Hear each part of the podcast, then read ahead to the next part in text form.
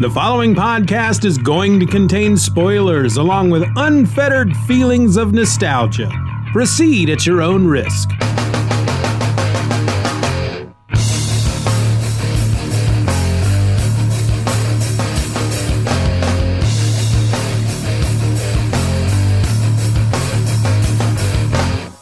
Here it is, folks. Feed your gut and crack open that coconut. It's time for Event or Else, the comic book show where I go through most every major Marvel and DC event, one issue at a time, one episode at a time.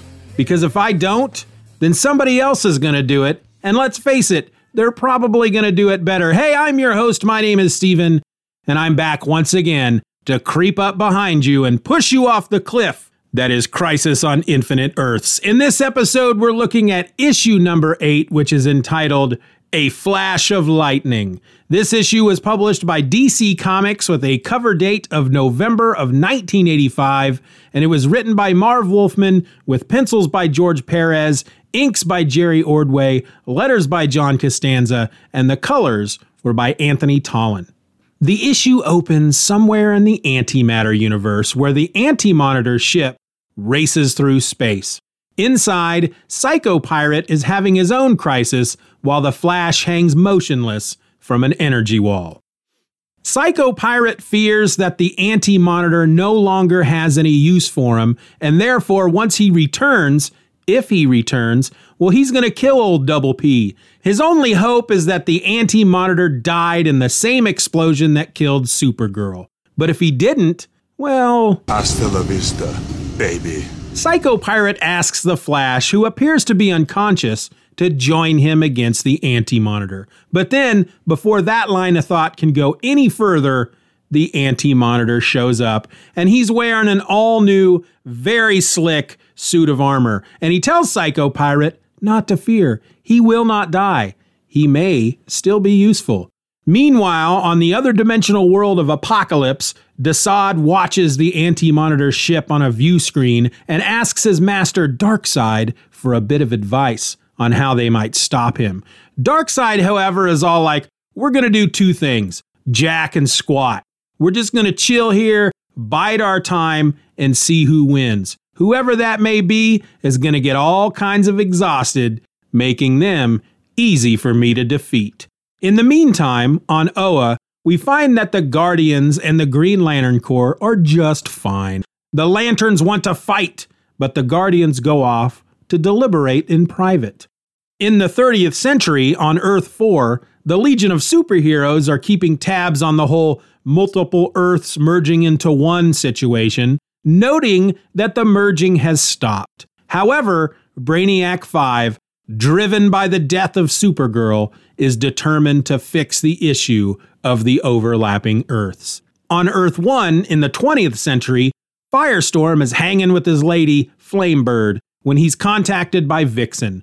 She has located T.O. Morrow, the man who had originally designed the Red Tornado's body, and she's taking him to the JLA satellite to help repair Red Tornado, and she wants Firestorm there, you know, just in case. They arrive on the satellite to find Martian Manhunter and Cyborg already there. The Atom is inside Red Tornado's body, given a look see at what might be wrong, and while watching the monitor feed of the Atom's vision scan, Morrow reveals that the super advanced technology that makes up the insides of Red Tornado is not at all what he'd constructed. In the meantime, John Stewart, the Green Lantern, finds Blue Devil on a beach in Los Angeles getting a little sun, and he asks him for his help with Red Tornado, and soon the two are on the satellite with the others. Morrow severs Red Tornado's head from his body, triggering an explosion that rips through the satellite. Morrow then runs for it, and Blue Devil gives chase. He rounds a corner to find that Morrow has vanished, and in his place is some sort of energy gateway, which Blue Devil is suddenly pulled into only to find himself teleported aboard the Omega Men ship in the Vegan system. Meanwhile, on Qward, the Anti Monitor oversees the preparation of a giant antimatter cannon, which, when completed, he will use to wipe out the five remaining positive matter universes. The Flash, however, manages to free himself, and in doing so, he snatches up Psycho Pirate and, after beating him up a bit, runs at super speed throughout the complex, bringing Psycho Pirate with him and using the villain's powers to turn the Thunderers of Qward against the Anti Monitor. With the Anti Monitor now very much distracted, the Flash makes his way into the antimatter cannon to find the cannon's power source, a giant globe of antimatter, which has already begun to drain his energy. But he's the Flash, and he knows he has to do something. And that something is to run really fast around the globe using the flow of antimatter to jam that stuff right back into the machine, knowing that in the end, he may not survive. He then begins to phase through different points in time, seeing Wally, the Joker, and Batman until it's all just a bit too much as the antimatter sucks the life out of him and destroys his body so completely that all that remains is his costume and his ring. His sacrifice was not in vain, however, as in his death throes, the cannon is destroyed, which saves billions of lives across the multiverse. Meanwhile, as the issue ends, somewhere outside of the universe, out beyond time and space, the Spectre senses all that's going on in the multiverse and he ain't happy. And that's the end of another issue, which means it's time for the top three things to dwell on. Except, nah, let's talk about the Flash instead.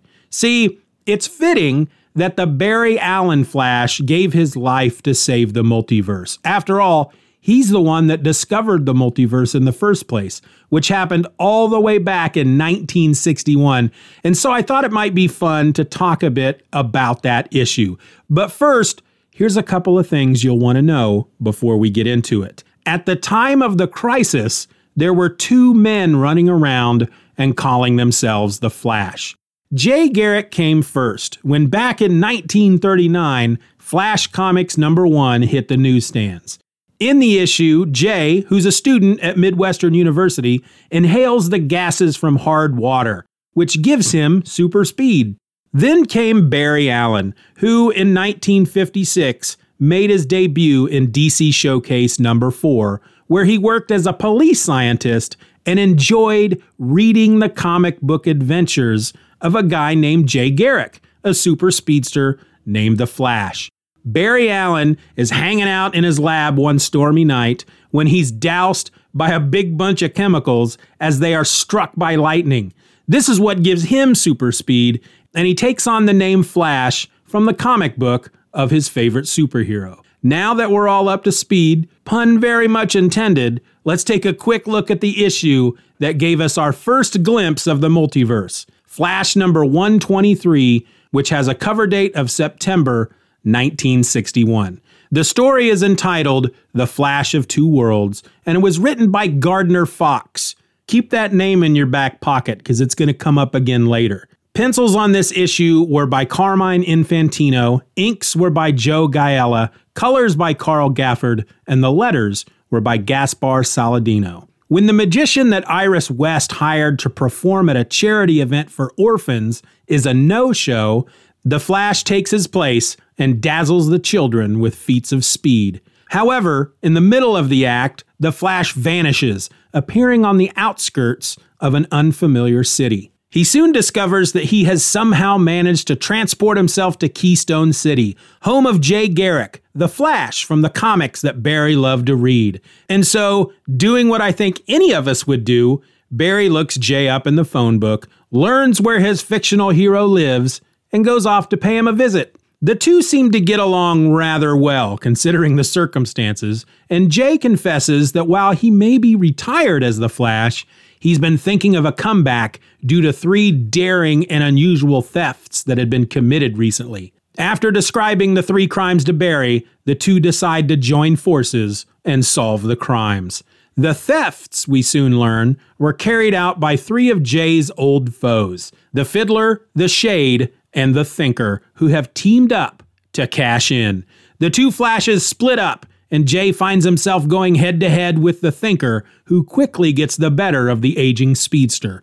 Meanwhile, Barry tangles with the Shade, but he too is soundly trounced. Meeting up later at Jay's house to report their failures, they decide to work together, figuring they'd be more effective as a team. It's not long before the two encounter the fiddler in his amazing looking fiddle car. And after recreating the scene from the cover where they save a man from a falling steel girder, they find the fiddler in the Keystone City Museum doing what he does best fiddlin'. In the meantime, the Thinker and the Shade arrive to warn the fiddler about the two flashes, only to discover that the fiddler's got it handled. Both flashes are under his spell, dancing and stealing jewels for the criminal. It's then, as the villains are about to escape with the jewels and their freedom, that the flashes strike, taking out all three ne'er do wells with supersonic speed. But how did they accomplish this amazing feat? You may be asking yourself. After all, the fiddler did have both of them under his spell. It's actually quite simple. At one point, the fiddler told them, Never mind those little individual gems, just bring me the big jeweled treasures. And that, it seems, was his downfall. You see, the fiddler wasn't specific about what he wanted the two of them to do with all those little gems that they'd gathered, and so the flashes placed those little gems into their ears, which distorted the pitch of the music just enough so that it no longer had any effect on them. After all, even though they were forced to obey the fiddler, the villain never ordered the two not to try and escape. And so, with Keystone City safe once more, the two Flashes say their goodbyes, and Barry returns to his Earth with the intent of looking up Gardner Fox. That's the guy who wrote those original Flash comics, and he wants to tell his story to the writer, thinking that maybe Gardner Fox will write the whole thing up in a comic book. Wink. And then, of course, 20 some odd years later, the multiverse falls to the Anti Monitor. Or does it? You know, it's odd to think that this one fun little light-hearted story in The Flash could lead to such death and destruction, and yet it really does. From the seeds of Flash 123 would come other stories set in the Earth 2 universe, which is the universe where Jay Garrick and the other Golden Age characters lived. So many stories were told on Earth 2 that, according to Marv Wolfman, readers began to confuse the continuity from both Earths 1 and 2. And the only way to fix all that was to blow it up and start over. Which, eh, looking back at it, did they really do that? Not really. I mean, I'm no scholar of DC history, but based on some of the books I'm reading today, it's nearly 40 years later, and they still don't quite have a handle on the multiverse. In fact, there may be more than one multiverse by this point. Is that right? I mean, good lord, if anything, DC Comics continuity is more confusing today than it was before the crisis. It just seems like the only thing they accomplished was making things more difficult for future writers. But hey, that's not really why I'm here. So, how about I just wrap it all up and tell you what I thought of issue number eight of Crisis on Infinite Earths, which, despite my tiny tirade on DC continuity, I actually quite enjoyed. Crisis number eight was like a bit of light in the dark. The couple of issues that led up to this one made me feel like all hope was lost. But now, thanks to Barry's sacrifice, there's hope that some of our heroes just might survive this whole thing. Now, I'm not sure why the Anti Monitor needed a costume change in this issue, but honestly, there's a big part of me that feels like George Perez just didn't want to draw the Anti Monitor much at that point due to how intricate the old suit was. Not that the new one isn't detailed, there just seemed to be fewer bits and bobs and smaller bits and lines and all that junk on it. Beyond that, Darkseid sitting out the crisis made me smile. It's like he saw what was going on and said, Nah, I'm good. Wake me up when it's over. I also rather enjoyed the crazed, bug eyed Thunderer that the Flash turned against the Anti Monitor. Just his face and the bug eyes. I mean, I can't explain it. I just know what I like. And of course, beyond all of that, we are now left to wonder what's the Anti Monitor's next move? And frankly, now that the universes have stopped merging and are just overlapping, how are the heroes going to put them back? And good lord, what's up with the Spectre? I mean, who's he pissed off at? Let's just hope we get the answers to these questions next time in issue number 9 of Crisis on Infinite Earths War Zone. Seriously though, why does the Spectre have to be so cranky all the time? Event or Else is a presentation of the Just Another Fanboy podcast. Questions and comments can be directed to event or else at gmail.com. You can support the show for as little as a dollar a month over at the Patreon by going to patreon.com slash Stephen Orr and get instant access to the My Other Podcast podcast, a weekly show where I talk about all the nerdy type things I don't have time to talk about in all my other podcast episodes. I also encourage you to rate the show wherever available and share the podcast with a friend. All links will be in the show notes.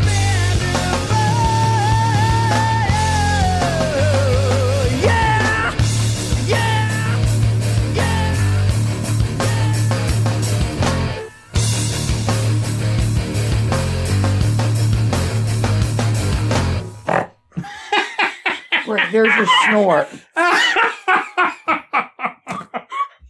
Uh, that may go at the end of the It better.